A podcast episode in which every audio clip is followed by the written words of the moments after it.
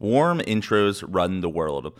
It's how humans translate trust with each other. If you want to break into a network, get someone from that network to vouch for you, and getting in is much easier. With that said, I don't know how this has happened, but in 2023, getting a warm intro has never been harder. There are thousands, if not hundreds of thousands of people aiming to get into very exclusive networks, and the warm intro model isn't effective anymore. There's too much noise for the signal. So if you are a professional, if you're someone that wants to expand your network, what is someone to do? Well, you could spend your time cold emailing, sending LinkedIn emails, and hoping one of 100 people replies to get you a coffee meeting that leads nowhere.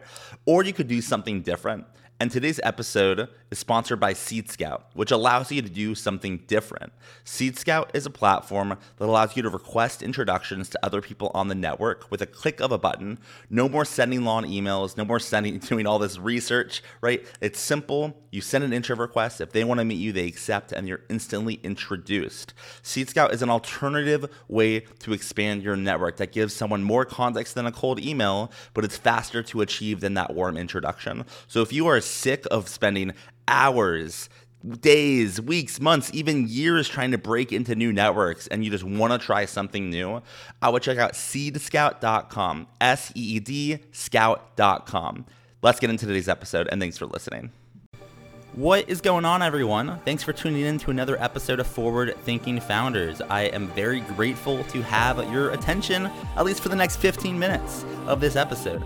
Forward Thinking Founders is a podcast where I interview pre seed and seed stage founders about their products, what they want to build into the world, and why. We dive into how they spend their time, what's their vision, what's the origin stories, all these things, so you can learn all about what's coming tomorrow. Because these companies haven't hit critical scale yet yet. Most of them haven't hit product market fit. These are just early stage companies, and the big question is what can this be? And in this podcast, we bring that out. So, with that, I really hope you enjoy your time listening to today's episode. And I've already done 200 plus, so if you like this one, listen to some of the other ones, like with Amadi Kund, Austin Allred, Leah Culver. We have great interviews, so check it out. Enjoy the repository. And for now, let's get into today's episode. Here we go. All right, how's it going, everyone? Welcome to another episode of Forward Thinking Founders, where we talk to founders about their companies, their visions for the future, and how the two collide. Today, I'm very excited to be talking to Lisa Wehden, who's a co-founder of Plymouth. Welcome to the show. How's it going? Oh, thank you so much for having me. I'm super excited. Yeah, I'm excited to have you on. looking forward to learning more about what you are working on. For people that haven't heard of Plymouth, what is it? What are you working on? Plymouth is accelerating US innovation through faster and more transparent immigration services. Uh, one of the problems we've identified is that it's really tricky to navigate US immigration. And our mission is to enable people to move much faster with much more transparency to build uh, incredible uh, enterprises in the US and immigration not to be a barrier. So I guess I have a twofold question here. One is what is kind of the process pre Plymouth. So how, how has it worked up to this point? Um, and then what is how are you kind of thinking about changing it with with your company, or how are you thinking about you know making it easier to to come to uh to come to this great uh, great country? For sure. So um, perhaps you can hear my accent. I'm actually British, not American. Um, and I kind of went through this problem myself of understanding and navigating US immigration. Uh, I had a job offer in the US, and I was told that I had to pursue certain visa pathways, one of which was the H 1B, which is most commonly used by employers. Um, the challenge with uh, this visa pathway is that it's a lottery ticket system. So you put your name in a hat, and even if you are extremely qualified, you have the job offer, it really is luck of the draw. Plymouth is coming along and saying there are other visa pathways that are much better suited for high skilled individuals. Um, the visa pathways that we focus on are the O1, the EB1, the national interest waiver, and the J1. And how this is possible right now is that um, last year, the Biden Harris administration came out with clarifications to say we want more individuals, specifically from a STEM background, to utilize these pathways. And they're really um, kind of incredible pathways because they're not a lottery ticket system. The way it works is that you put uh, together a packet around your professional history and you document your um, expertise to get that visa. And so Plymouth is expanding access to these visa pathways that have historically been very niche um, and not many people know about them. And so, what we're doing is we're providing a lot of resources to help people know that they're eligible. Um, going back to my own personal experience, is that I um, didn't know I was eligible for these pathways, and they completely changed the game for me. That's awesome. I, I love to hear that story because it's it's it's you know it, you're kind of solving your own problem, right? You're scratching your own itch. But something I'm always curious about is you know people have lots of problems in the world, various problems in their life. Um, but when I always love when someone has a problem so deep that they want to start a company to solve it. So I'm curious, like what about this issue made you want to actually start a whole company around it? Or in other words, like what's the origin story here and what took it from problem for you to a problem you want to solve for everyone that has the problem? So honestly, I got my dream job in the US. Uh, I wanted to be a venture investor, and it's a very competitive industry. And so I got on a plane ticket to San Francisco um, and spent a week just cold calling, emailing people to get this job. Uh, when I finally got the job, uh, someone you know took a bet on me. Uh, I was confronted with this issue of immigration, and I was told by many different attorneys that I would have to wait um, months and months to get a visa, and also I might not get the visa because it's a lottery ticket system. I was like, this is crazy. You know, I have a job, you know, I have a degree, um, I'm going to be paid, all these things. And uh, I found that just a really um, kind of mind-boggling experience that that was going to be the case. I was actually living in Berlin at the time, um, and so I was in Berlin, ready to start my US adventure, and this was a huge blocker. So when I arrived uh, back in Berlin, I decided to do independent research and uh, take it upon myself to prove the attorneys wrong. and uh, long story short, basically discovered a much better visa for me. Um, I was able to get it processed within four weeks, which was extraordinarily quick, and then start my dream job. But when I landed in the US, I was faced with the same problem. Once that visa was going to run out, I needed to apply for another one. Um, and so basically, over the course of a three year period, I just became so obsessed with this uh, challenge of finding, uh, you know, the right visa. And ultimately, I got my green card.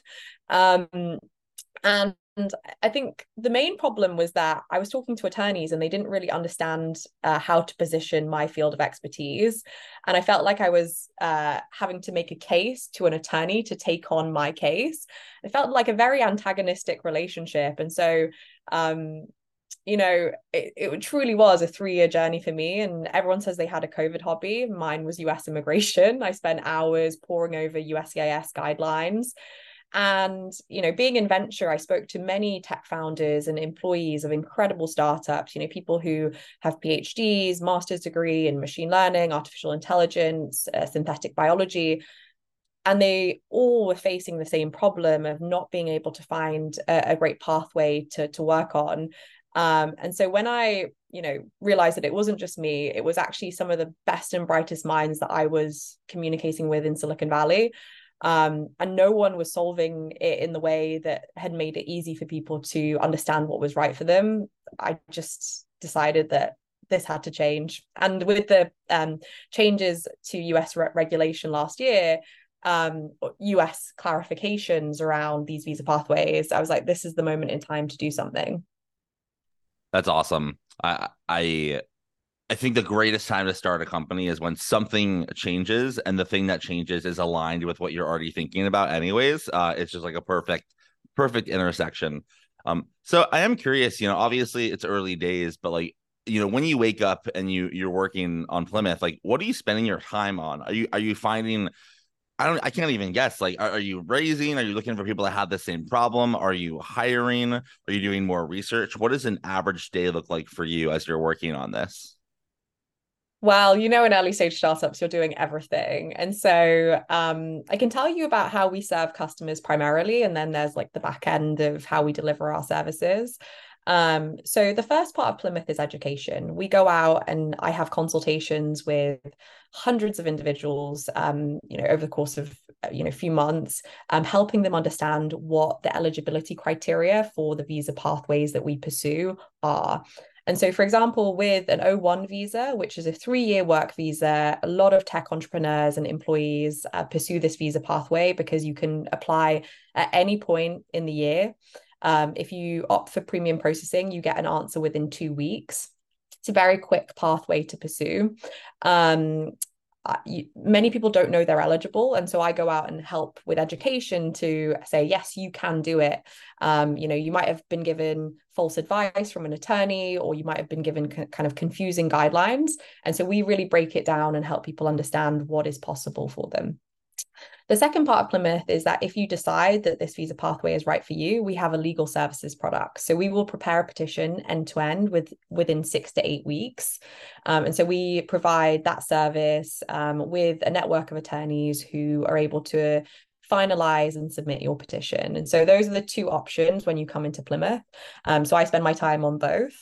Um, and then, you know, managing a team, uh, running an organization, operations, uh, sales, content you know i've, I've written blogs around you know how to navigate these visa pathways um, and so all that sort of stuff is um, what i'm doing and it feels like every day is an extremely long day Yep, welcome to startup land. Uh, um, uh, but yeah, you got to be evangelizing, got to be spreading the word. That's uh, that's the name of the game. And I'm curious, as you take everything you're doing during the day or during the evening, however much you work, um, where does that culminate into? Or in other words, in 5, 10, 15 years into the future, where do you see Plymouth in this world?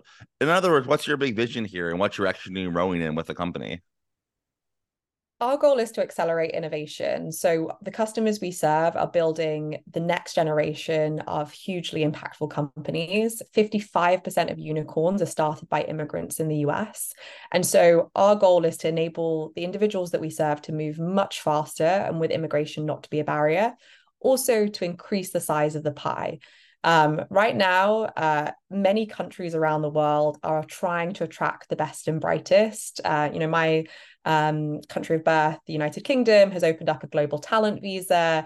Uh, Canada has just said, you know, any H1B holder come come to Canada, and so I still believe the US is one of the most incredible places around the world for access to capital, access to technology, technological resources, and uh, we have to move just much faster and enable those individuals to be able to build the companies without having to wait months and sometimes years for their immigration paperwork to come um, into place. And so Plymouth really is uh, a, a company that aims to accelerate and grow the size of the pie through faster and more transparent immigration services.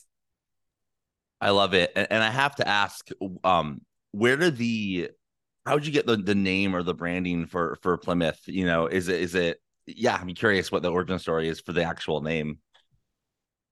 So there's two two stories here.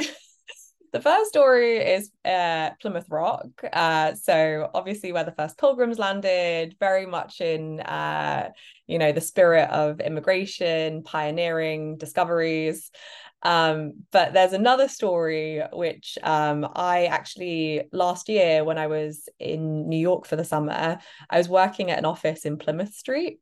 Uh, on Plymouth Street, and I remember just loving the name. I was like, I love this name. And uh, at the time, immig- uh, Plymouth what we were doing we were just kind of educational resources we didn't really have a name for what uh, what we were doing we were just going out and giving consultations around um, the visa pathways uh, and I remember sitting at dinner with some friends, and I was like, I love the name Plymouth. I think it could be a really cool name for, uh, you know, many types of things. And they were like, you should call your immigration project Plymouth. And then that was kind of the real story.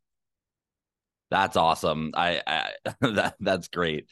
So you have your vision, you have the direction you want to go in for, for Plymouth, but you'll need some help to get there, right? I mean, it takes a village to make a startup work and scale. So my question for you is, how can the forward-thinking founders community help?